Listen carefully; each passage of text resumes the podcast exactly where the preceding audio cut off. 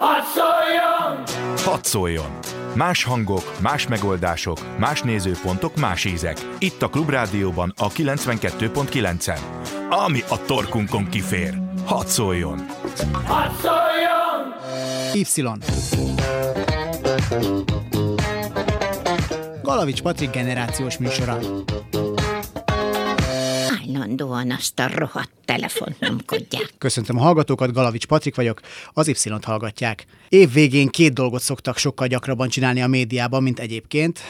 Még a megszokottnál is több bohóckodással találkozni. A másik műfaj pedig, ami virágzik az év utolsó napjaiban, az természetesen az összegzés és a visszatekintés. 2018 utolsó Y-jában az utóbbira lesz példa. Úgy döntöttem, hogy az évet egy kifejezetten szubjektív adással fogom búcsúztatni.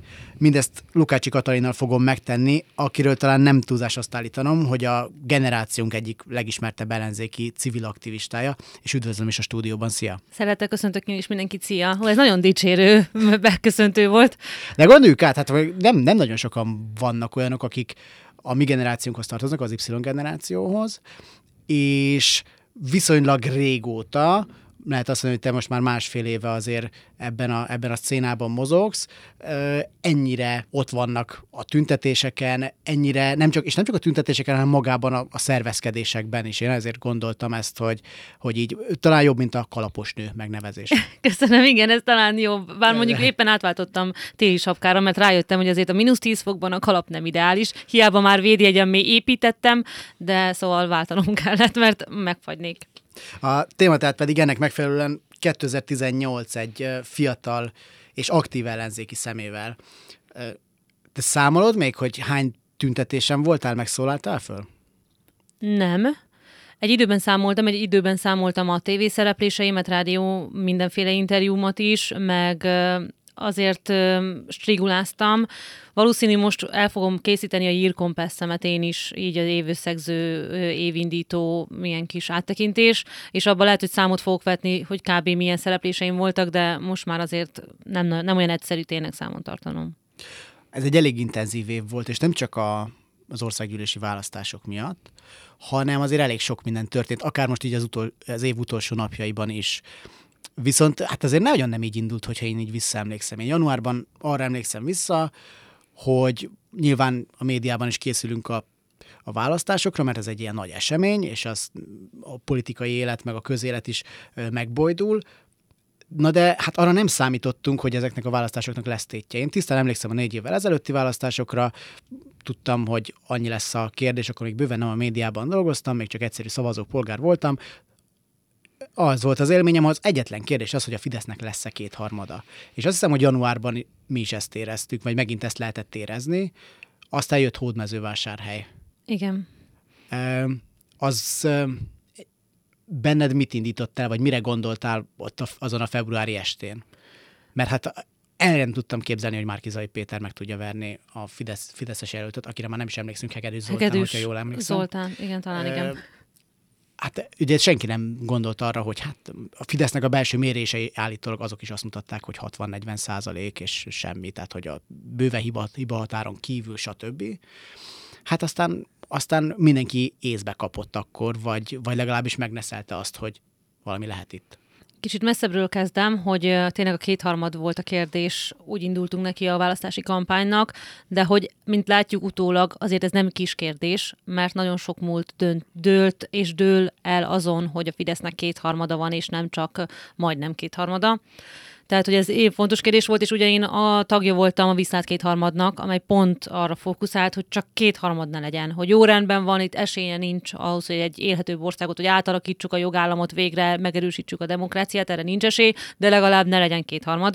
És hogy ezt a kampányt kezdtük el novembertől nagyon intenzíven, csak hát nagyon nehezen fogta fel, és azért volt fontos a hódmezővásárhely, majd beszélek kicsit még külön a Márkizaj Péterrel kialakult barátságomról, de hogy a, azért volt fontos Hódmezővásárhely, mert akkor a sajtó munkásai számára egyértelművé vált a Viszlát kétharmad üzenete, hogy az egyéni körzetekben fog eldőlni a választás. Mert addig arról volt szó, és mi nagyon sokat vitatkoztunk újságírókkal is akár megpróbáltuk átvinni azt az üzenetet, hogy ne arra fókuszáljanak, hogy úristen, öt hatod lesz, meg én Dévényi István írta azt, hogy négy harmad, hanem hogy nem az a lényeg, hogy pártlistán hogy áll a Fidesz, mert tényleg behozhatatlan, hanem hogy az egyéni körzetekben, és ott pedig mm, azt se csináljuk, hogy ha összefogás, összefogás, mert ha nincs összefogás, akkor meghalunk mindannyian, hanem hogy a választókat edukálni arra, hogy az esélyest kell keresni.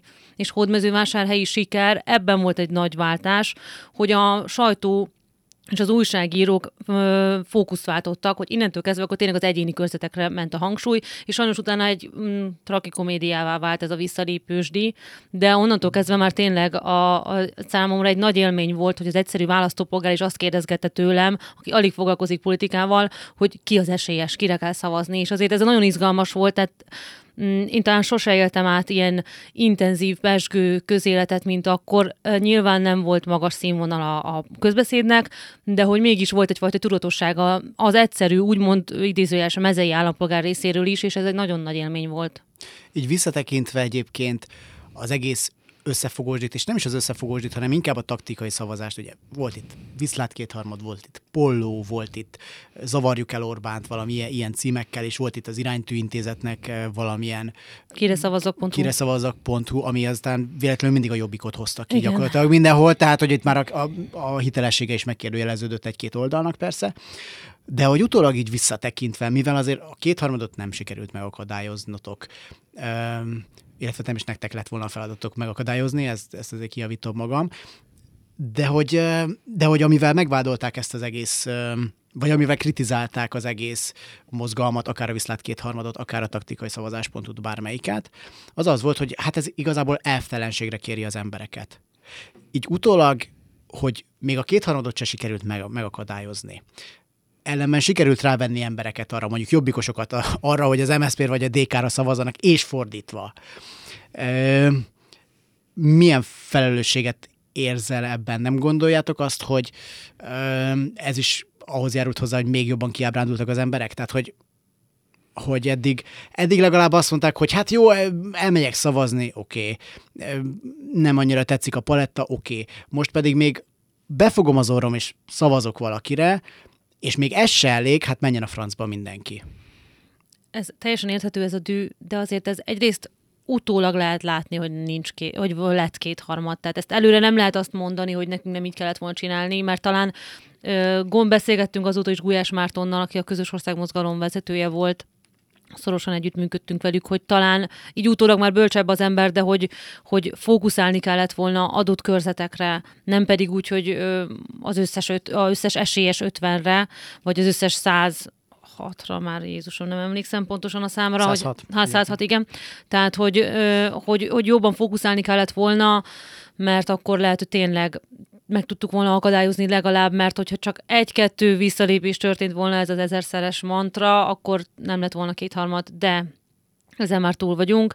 A számomra a taktikai szavazás nem elvtelenség, benne van, hogy taktika, tehát, hogy ez nem az elveinket adjuk, függesztjük föl, hanem számomra éppen inkább pozitív a kampányban, és ezt mondtam el ezerszer, hogy itt nem arról van szó, hogy én feladom az elveimet, hanem megbízom egy honfitársamban, aki lehet, hogy másként gondolkodik, mint én, de nem rossz ember, másrészt pedig ez egy, ez egy csere, hogy én átszavazok, én például a jobbikos jelöltre szavaztam, a, a körzetemben pedig, hát azért nem a jobbik a leghozzám legközelebb álló listán végül is a Momentumra szavaztam, tehát hogy én a jobbikos jelöltre szavaztam, de őszintén reméltem benne, és őszintén bíztam is, tudtam is, hogy majd más körzetekben a jobbikosok fognak olyan jelöltre szavazni, akik hozzám közelebb állnak. És ez számtalan helyen megtörtént.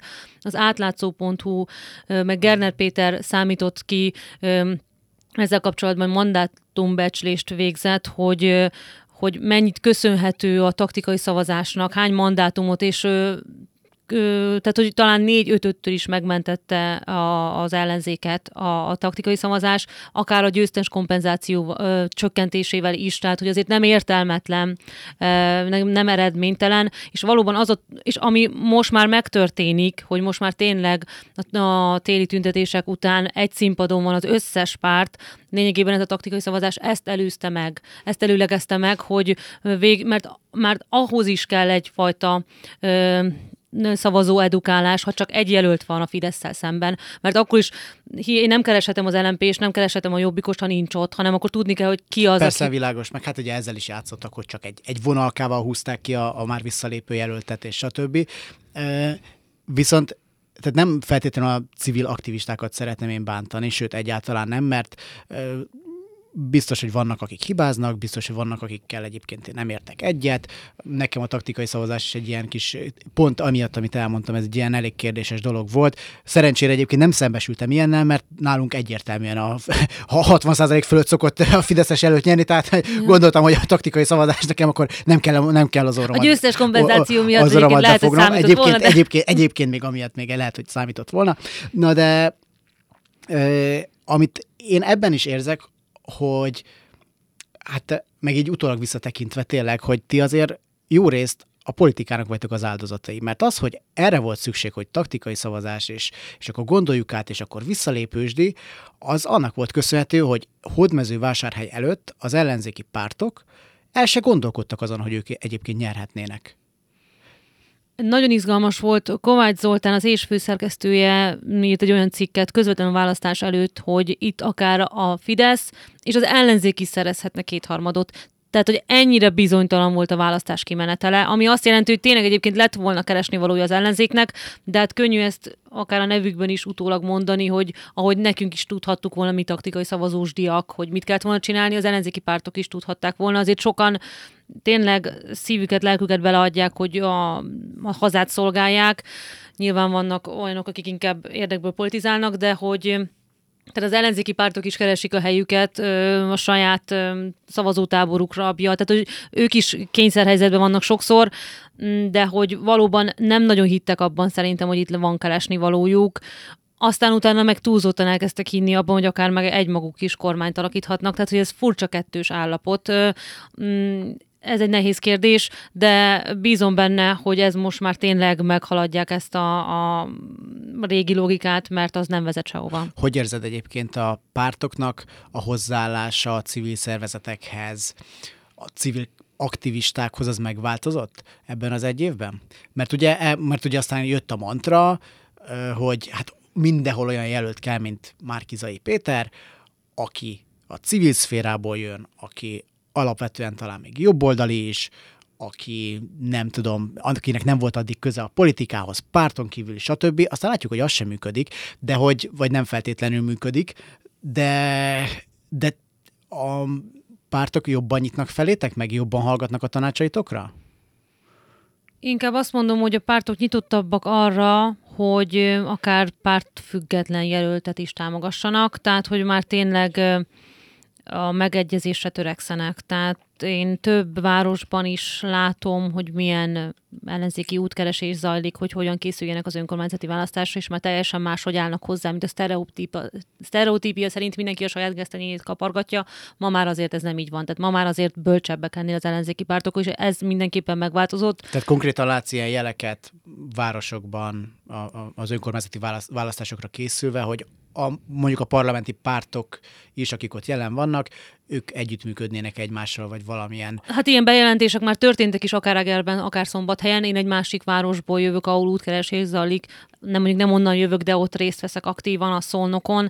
Ők voltak az egyik elsők talán, akik ö, leültek egymással beszélgetni, és nagyon nagyvonalú gesztusokat téve egymás felé, ami, ami egy novum az elmúlt 30 év politizálásáról, de ritkánból, ritkán láttuk azt, hogy az egyik párt nagyvonalú legyen a másik felé, és most ezt tapasztaljuk. Egyrészt ez, másrészt pedig, hogy a civileket is tudatosan akarják bevonni, mert érzik, hogy szükség van az olyan személyekre, akik nem pártpolitikusok, mert ö, van egyfajta apátia a pártokkal szemben, bizalmatlanság a pártokkal szemben, és ők is érzik, hogy hitelesítheti az ő fellépésüket, hogyha pártfüggetlen személyek is állnak körülöttük. Állnak körülöttük, vagy őket tolják akár polgármesternek is előre? Ez helyzettől függ, tehát attól függ, Szerintem minden város ilyen szempontból egyeni történet, hogyha van egy olyan hiteles pártpolitikus, akkor nem kell minden áron egy független keresni, de ahol ahol, ahol mm, van egy, találnak egy olyan szemét, mint ez úgymond tényleg ez a Márkizaj modell, aki hiteles, elfogadható, és a város profiához illeszkedik, tehát hogy ha valahol döntően jobboldali a város, akkor érdemes jobboldali ö, kötődésű független keresni, ahol baloldali, akkor érdemes ott baloldali. Tehát, hogy ö, ez helyzete válogatja, hogy melyik történet milyen, nem szabad egy erőszakos modellt mindenhova rákényszeríteni, de az a lényeg, hogy tehát ne a saját érdekeiket nézik, csak szűken na, egy, egyes párt, hanem közösségileg az ellenzék érdekét még ne fussunk el 2019-be, azért jöjjünk vissza 2018-ba, és április 8-ára amikor megérkeztek az eredmények. Gyakorlatilag ugye nem lehetett tudni nagyon sokáig, hogy részeredményeket egyáltalán nem lehetett tudni szinte egész este, mert a, a, a választási irodának a honlapja az csődöt mondott. Aztán egybe kapta meg mindenki azt, hogy gyakorlatilag kétharmad, és szinte biztos már a kétharmad, mert ilyen 80%-os feldolgozottsággal jöttek a, a, az első eredmények 10-11 óra környékén. Hát ott mi játszódott le benned? Nagyon reményteljen indult a napom. Emlékszem, hogy előtte lévő nap egy ilyen kisebb tüntetésen felszólaltam, és buzdítottam az embereket arra, hogy délelőtt menjenek el szavazni mert akkor a délelőtti kedv, hogyha magas a részvétel, akkor még inkább buzdítja a többieket, hogy na itt akkor lehet keresni való, mert hódmezővásárhelyen lehetett látni már délelőtt is, hogy magas a részvétel. És nagyon lelkes voltam, hogy na hát, magasabb a részvétel, mint az elmúlt időszakokban. Húha, itt lehet keresni valónk. Nagyon lelkes voltam. De aztán utána kezdett csökkenni az a, a, a lelkesedésem, pláne amikor bejött, hogy például mondjuk Csornán a legmagasabb a részvétel, ami egy kő város, a legfideszesebb város. Tehát, hogy aggasztó jelek jöttek arról, hogy nem feltétlenül az ellenzéki, új ellenzéki szavazók húzzák fel a részvételt, ők is, de hogy voltak aggájaim, de, hogy, de, de az, hogyha nem is bíztam abban, hogy ilyen kiugróan jó eredményt ér az ellenzék, de hogy szinte egyértelmű vette, egyértelműnek éreztem, hogy nem lesz kétharmad. Nemrég megnéztem egy szereplésemet, a, a, egy beszélgetés volt a, az utolsó, a kampány utolsó hetében, és nekem szegezték a kérdést, hogy na érik egy meglepetés, hogy már nem a viszlát kétharmad a nevünk, hogy az a nevünk, de hogy már ezen is túlmegyünk. És akkor ezt válaszoltam naivan, hogy hát igen, ma már az embereket nem motiválja azt, hogy csak a kétharmadot akadályozzuk meg, most már inkább azt szoktuk mondani, hogy viszlát Fidesz. Hát igen, tehát hogy azt számítottunk arra, hogy semmiképpen nem lesz kétharmad, és iszonyatosan sokkoló volt. Emlékszem, Pápai Györgyel együtt vártuk az eredményeket a Közös Ország Mozgalom sátrában a Kossuth téren, és amikor először szembesültünk azzal, hogy ez kétharmad közeli, akkor én az elején még, ú, na jó, ez most, ez egy tragikomédia, ez vicc, ez most így áll, de biztos, hogy meg fog változni.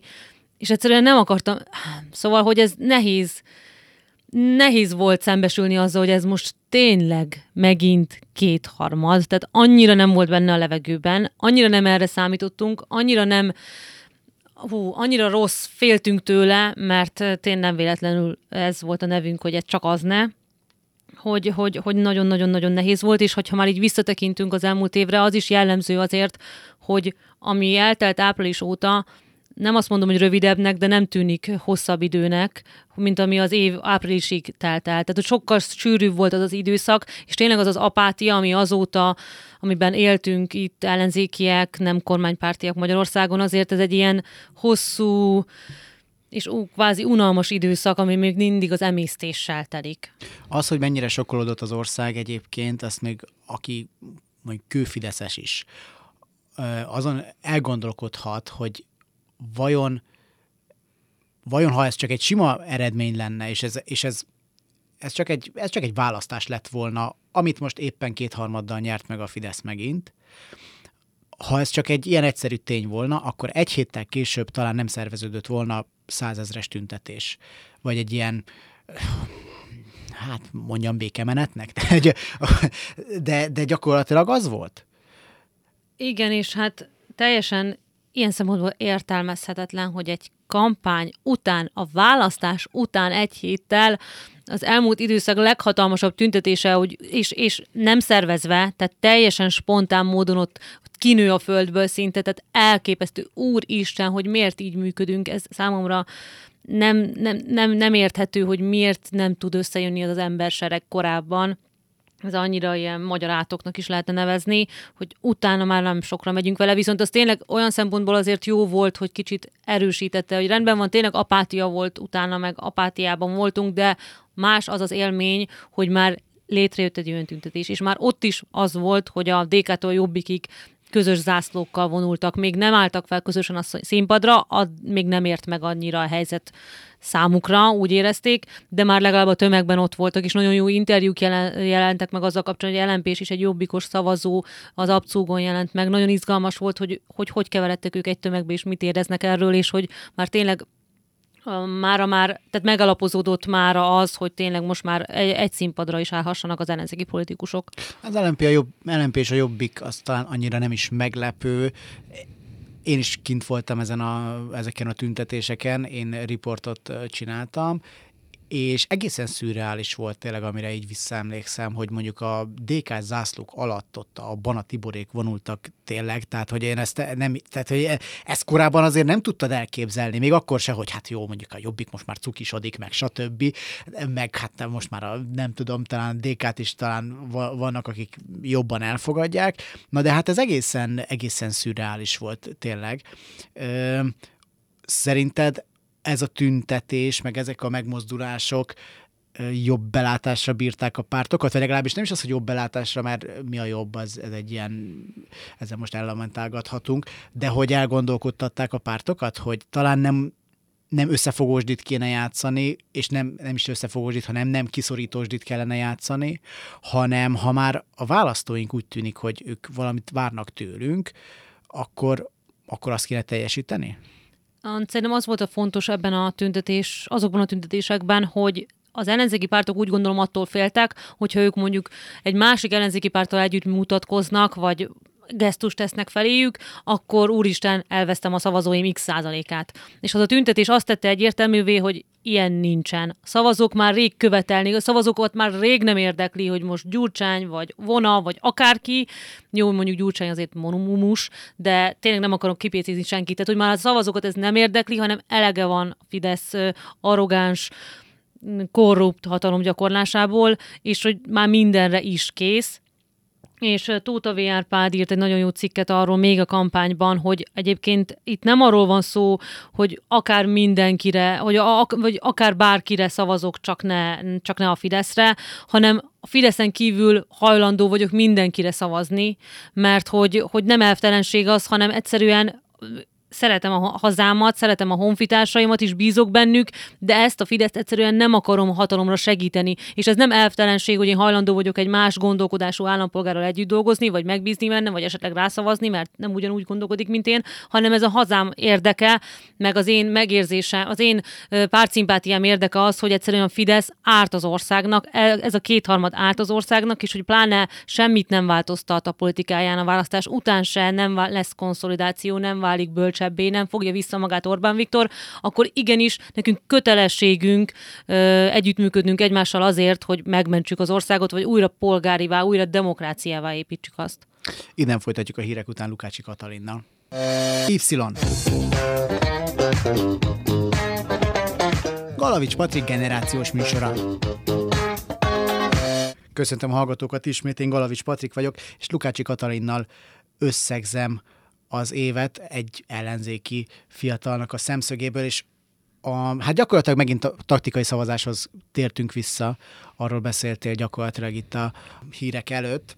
Na most nekem az jutott eszembe, hogy teljesen valid persze ezt így elmondani, hogy ma már ez nem érdekli annyira a választókat, és a pártok vezetői ezt, ezt így nagyjából felfogták. Na de ugye meg, megint akkor oda térünk vissza, ami szerintem egy teljesen jogos kritika, hogy hát kormányzó képesség. És én nem árulok el olyan hú nagy titkot szerintem, hogy én nem a Fideszre szavaztam, és én is azt gondolom, hogy a Fidesz egy rossz irányba viszi ezt az országot. Na de az a helyzet, hogyha meg fölteszik nekem azt a kérdést, hogy ki a kormányzó képes, akkor, akkor én azt tudtam mondani, hogy hm, hm, hm, igen, hát itt már vannak problémák. Ezért az egy minimum, egy, én egy minimumot hiányoltam ezektől a pártoktól, hogy azt mondták volna, hogy oké, okay, ha megnyerjük a választást, még Jobbiktól DK-ig, de egyébként ez nem is volt így, tehát én voltam olyan, egy héttel a választások előtt voltam egy olyan beszélgetésen, ahol csak a baloldali pártok voltak ott az együttől a DK-n át az LMP-ig, és akkor ott, aki azt mondta, egyébként Fekete Győr András és Szél Bernadett mondta azt, hogy ők abban gondolkoznak, hogy ha megnyerik a választást, és megnyeri az ellenzék a választást, akkor mivel gyakorlatilag mi nem vagyunk, nem lennénk kormányzó képesek, ezt lássuk be, az első dolgunk az lenne, hogy egy új alkotmányt letenni az asztalra, visszaállítani a jogállami kereteket, Polt Pétert elzavarni, stb. A többiek pedig ott azt mondták, például a Szigetvári Viktor, az együttől azt mondta, hogy hát ő ezzel aztán egyáltalán nem ért egyet, hogyha megnyerik a választást, akkor nehogy már a, a, a kormányzás lehetőségét, mint a forró krumplit eldobjuk magunktól, ez egy nem helyes hozzáállás.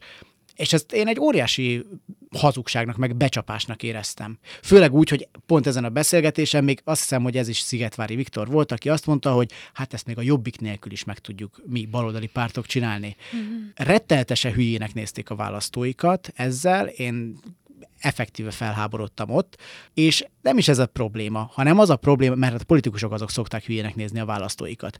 De az a probléma, hogy én ezt a minimumot nem láttam. Nem láttam azt a minimumot, hogy ennek akkor egy olyan kifutása lenne, ami, ami világos következtetést hozna. Mert, mert nekem ez lett volna a minimum, hogy azt mondják, amit Fekete Győr András és Szél Bernadett egyébként mondott, hogy ha megnyerjük a választást, akkor visszaállítjuk a jogállami kereteket, és aztán utána jöhetnek új választások. Csak hát a, ebben az a sajátos, hogy kétharmad kellett volna ehhez az ellenzéknek. Igen. Igen. Tehát, hogy igen, mi a taktikai szavazás kampányban, hogyha már megint tényleg én is visszatérek ide, ho, tudatosan kerültük ezt a témát, mert ez megugorhatatlan. Ez egy olyan kommunikációs csapda lehetett volna, és volt is, mert nyilván ezt erőltette a Fidesz, amikor már kezdte ingatagnak érezni a helyzetét, hogy ti nem vagytok kormányzó képesek, mert valóban nem. Tehát, hogy és ha bármikor erre terülődött a szó, hogy és akkor mi lesz utána, akkor hát inkább beszéljünk arról, hogy Új-Zélandon milyen az időjárás, mert hogy erre nem lehetett volna, nem is tudtunk, nem is tudtam válaszolni, és ez inkább én onnan közelítem meg, hogy az a tény, hogy ilyen egyértelműen nem reális alternatívát felmutató ellenzék is kapott két és fél millió szavazatot, ez jelzi azt, hogy akár még sokkal több ö, keresni valója is van itt az ellenzéknek, hogyha összeszedi magát, és kiépül egy új erő a, vagy hogy szóval egy tényleg kormányzó képességre is figyel, nem csak arra, hogy akkor pozíciók, meg taktika, meg így ugyanúgy, hanem meg kommunikáció, hanem hogy egy tartalommal, egy, egy eladható üzenettel, egy valódi politikával építi fel magát, akkor sokkal több ö, keresni valója is van, mert ha még így is ilyen sokan szavaztak rá, akkor pláne milyen sokan fognak.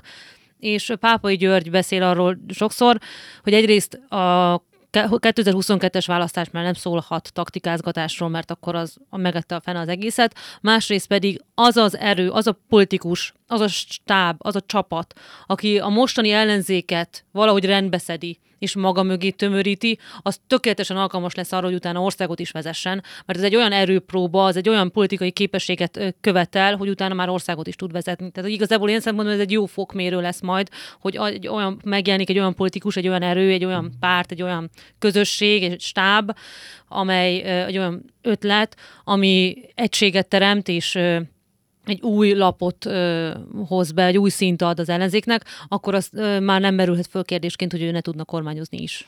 Igen, tehát nem csak ez lehetett volna egy reális program, egy minimum, hogy akkor visszaállítjuk a jogállamot, hanem mondjuk le lehetett volna letenni egy programot is az asztalra, egy közös programot, ami mutatta volna a bizonytalan választóknak azt, hogy, hogy hát itt van alternatíva, de ezt ugye nem látták, és ettől függetlenül persze ellenzéki szempontból nyilván pozitívumként lehet még azt értékelni, hogy két és fél millió ember még mindig leszavazott ezekre a szerencsétlen pártokra, akik, akik tényleg az egész kampány gyakorlatilag végig szerencsétlenkedték, vitatkozták, visszalépünk, nem lépünk, és ennek ellenére is még körülbelül ugyanannyian szavaztak rájuk, mint a Fideszre, amiről sok mindent el lehet mondani, de az biztos, hogy ilyen biztonságot sugároz magából. Hát mi itt vagyunk, mi eddig ezt csináltuk, lehet, hogy annyira nem jó, de de legalább mi, mi tőlünk tudjátok, hogy mire számíthatok, meg lesz rezsicsökkentés, meg migránsok sincsenek, és ez tök jó. És, és legalább ők ezt tudták mondani. Itt meg megint egy kicsit már ilyen politológiai, meg, meg, meg filozófiai távlatokat nyitunk, hogyha azt mondjuk, hogy hát, hogyha közös programról beszélünk, és még ez megszületett volna a választások előtt, ugyan milyen közös programot tehet le a neoliberális együtt az elvileg szociáldemokrata MSZP-vel. Ennek a két pártnak elvileg nincsen közös témája, tehát elvileg nem lehetne közös témája, hogy mondjuk a, az LMP-nek se nagyon lehetne talán a DK-val, hát a Jobbiktról meg nem, aztán tényleg már nem is beszélve, de most ez mindegy, ezt, ezt majd a politikusok lejátszák egymás Hát között, igen, hogyha ez politika, ez a politika, és ez az, amit civilek, ez nem az ő asztaluk, nekünk mással tudunk mi foglalkozni, az viszont a politikusok feladata, és nekik viszont el kell végezni, hogy egy közös többszöröst, vagy legkisebb, vagy legnagyobb közös nevezőt megtalálják. Tehát ez az, tényleg az ő feladatuk, és mondjuk ez egy jó pont erre, az, ez az öt pont, amit nem sikerült beolvasni, vagy nem engedtek beolvasni az, a közté, közmédiában, mert hogy ez az öt pont olyan, amivel minden párt egyetért, és azért lehet találni ilyen pontokat, azért, és azt se szabad elfelejteni, hogy egyébként a Fidesz is heterogén, hogy rendben van ott a, a, a mitikus vezető, aki kvázi egy a tábor, egy az ászló, de valójában azért ott is van mindenféle ember, és még mindenféle politikus, és mégis egyben egy irányba haladnak, tehát hogy itt is lehet egy olyan közös üzenetre felfűzni a politikát, lehetne. Ez egy politika, ez egy feladat, amit majd egy politikusnak, egy stábnak el kell végeznie. most eddig sokat szittem itt az ellen, ellenzéket, meg, meg sokat kritizáltam őket, na de hát volt egy december 12-i parlamenti ülés, ami engem nagyon-nagyon meglepett, mert végre azt láttam, hogy az ellenzék nem játsza azt el, hogy itt egy, amúgy egy demokráciában élünk, egy tök normális demokráciában élünk, ahol semmi probléma nincsen, itt be lehet menni, lehet gombokat nyomogatni, meg felszólalnak, felszólalnak itt a képviselők, és hát majd lesznek döntések. És ezt legalább most már eh, azt láttam, hogy nem néznek ennyire hülyének, meg nem, nem vesznek ennyire semmiben, mint szavazójukat, hogy, hogy valami történik.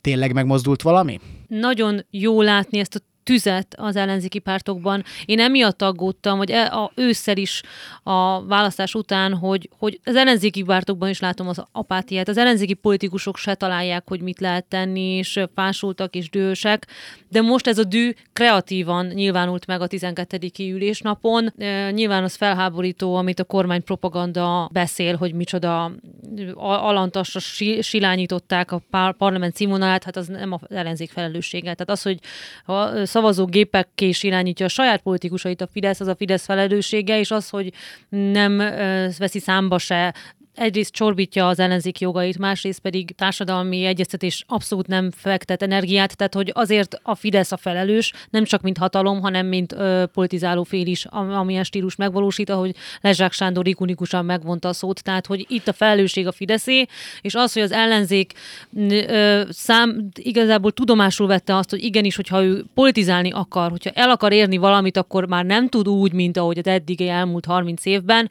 Ez nagyon jó, hogy végre lemond ezt a következtetést, és szerintem eljuthat ennek az üzenete az, a választópolgároknak, akik követik azért valamelyest az eseményeket, hogy ezek az emberek ott benne a parlamentben politizálni akarnak, fontos nekik a mi szolgálatunk. Nekem ez az üzenete ennek a harcosságnak a részükről, és azért nem véletlen, hogy ezt írtam ki, ezt fogalmaztam meg én is, hogy nem gondoltam volna, hogy valaha eljutok addig, hogy én büszke legyek a politikusokra, mert azért a politikusokra ritkán büszke az ember, vagy ritkán bízik bennük, de igenis büszke tudtam lenni, vagy tudok lenni rájuk, mert azt látom bennük, hogy őszintén a szívükön viselik a, a, az ország sorsát, a saját politikájukat. Tehát tényleg van egy missziójuk, érzik ennek a felelősségét, és ez nagyon imponáló.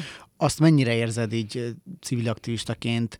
Azért te is ott voltál például a múlt szerdai tüntetése. Most egyébként december 19-én beszélgetünk, ezt azért fontos megjegyezni, tehát ezek után még lesznek elvileg tüntetések, legalábbis már bejelentettek, vagy megpedzegettek egyet-kettőt, tehát ki tudja, hogy ez még december 27-én, amikor adásba kerül, mi mennyire lesz aktuális, meg mennyire lesz még időtálló, de mit érzel a politikusokon? Köztük ez az egység, ez mennyire, mennyire őszinte, és mennyire törékeny? Mondok egy egyszerű példát, a TV székháznál voltam két napja dolgozni, az MTV-nál, és akkor jöttek ki az ellenzéki képviselők, a Kunhalmi Ágnes Én is ott volt, voltam ö, akkor, igen. Schneider Tamásék, és akkor mindenki mondott egy, egy, egy, egy kis rövid beszédet, a tömeg jól megéjjenezte őket. Na de hát azzal fejeződött be ez az egész, hogy Molnár Zsolt odaállt, és Igen. azt mondta, hogy hát Igen. akkor főpolgármester jelölt, az közös lesz, és segítsetek nekünk. Tehát, hogyha valami nem kell ennek a tömegnek, akkor ez az. Ez pontosan az, és hát ú, csak plegykáknak hangot adva, hogy szoktak olyat mondani, pont talán talán pont ezzel a kapcsolatban, politikussal kapcsolatban, hogy lehet, hogy más érdekeket is szolgál.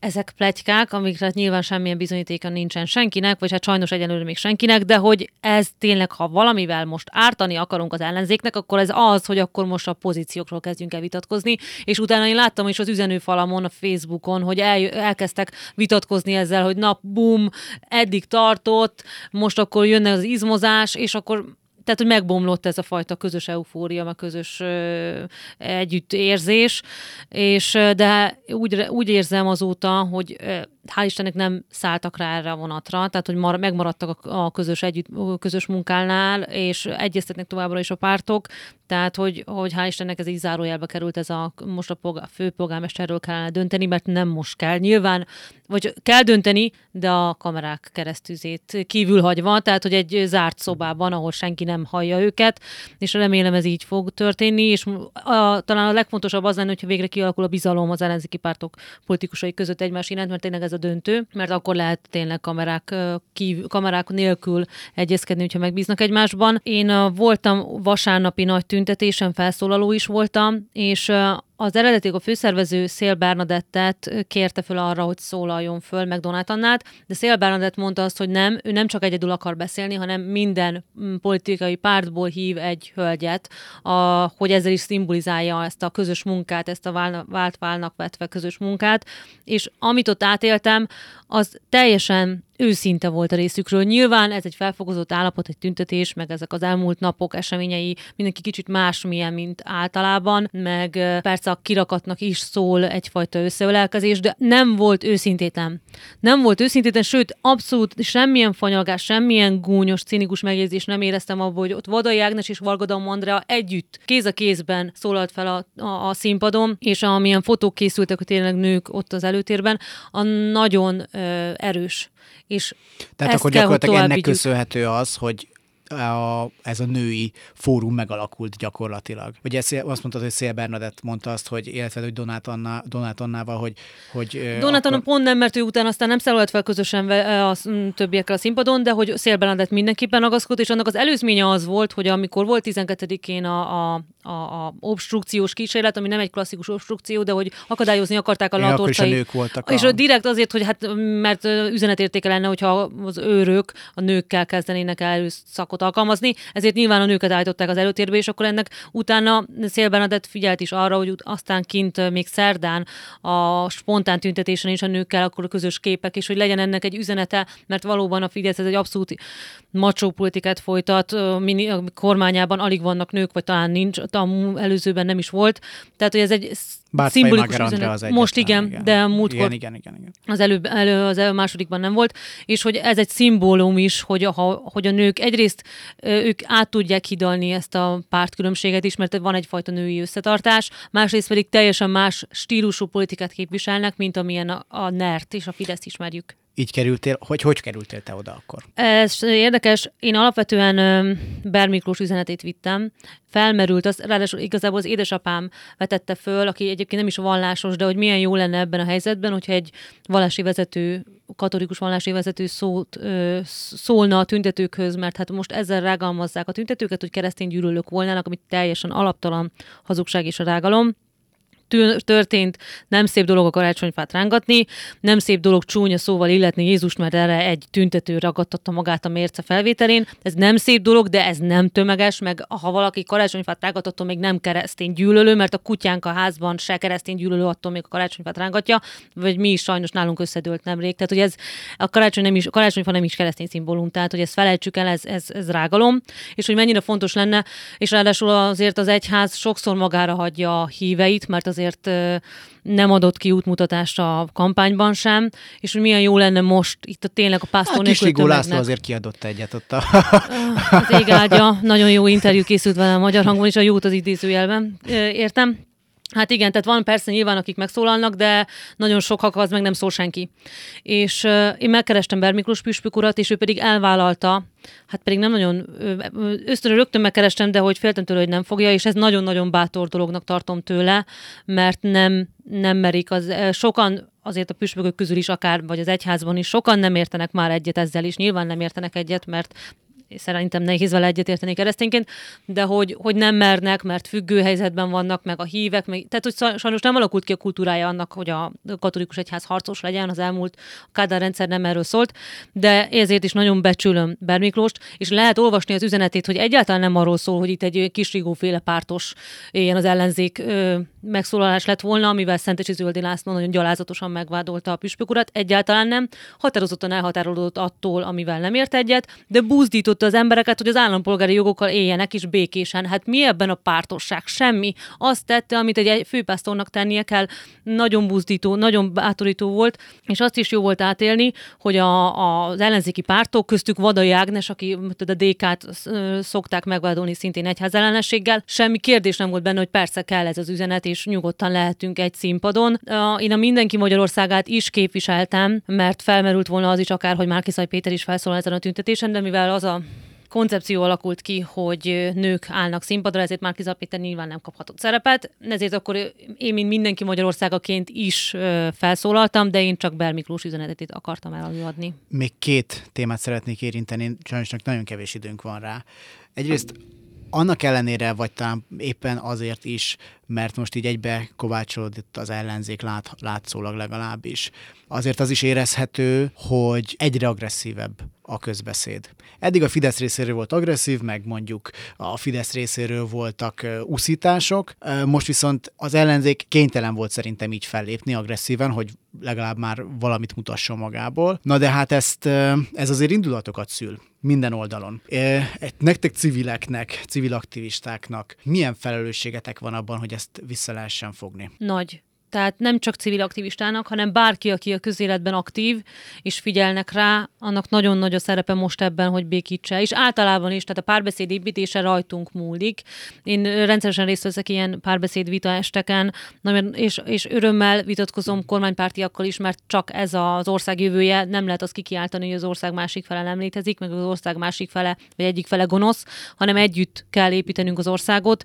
A, a Mindenki Magyarországa nevében is benne van, hogy mindenki Magyarországon, nem pedig csak az egyik Magyarország, és Nekem majd a magyar hangban meg is jelenik, meg is jelent egy, egy, egy portrét a Nagy Gergely lelkészről, aki egyébként érzelmét tekintve, szimpátiáját tekintve kormánypárti, vállaltan kormánypárti, és mégis nagyon jó barátságban vagyunk, és együtt dolgozunk, sokszor olyan több vita estet is szervez a Gergely, és ráadásul ő kormánypártiként nagyon fontosnak érezte, hogy létrehozon egy olyan vita estet, ahol egy muszlim kutatóval ö, ö, vitatkozott, és pont az demonstrálva, hogy annak ellenére, hogy másként gondolkodnak, leülhetnek egy asztalhoz, és ezt roppantún fontosnak tartom, hogy éppen a Fideszes tábornak üzenni ezt, és ez is mutatja, hogy mennyire hamisak a sztereotípiáink, mert mi azt, azt, azt gondolnánk, hogy egy Fideszes gyűlöli a muzulmánokat, és emberevőknek gondolja őket, és stb. stb. Ehhez képest a Gergely mm, szív, tehát szív ügyének tekintette azt, hogy leülhessen ezzel a kutatóval beszélgetni a, az iszlám, iszlám keresztény párbeszédről. Tehát magyarán a párbeszédet azt tudjátok, vagy kell is, úgy gondolod, hogy kell is nektek. Szerintem ez a mi feladatunk elő, leginkább.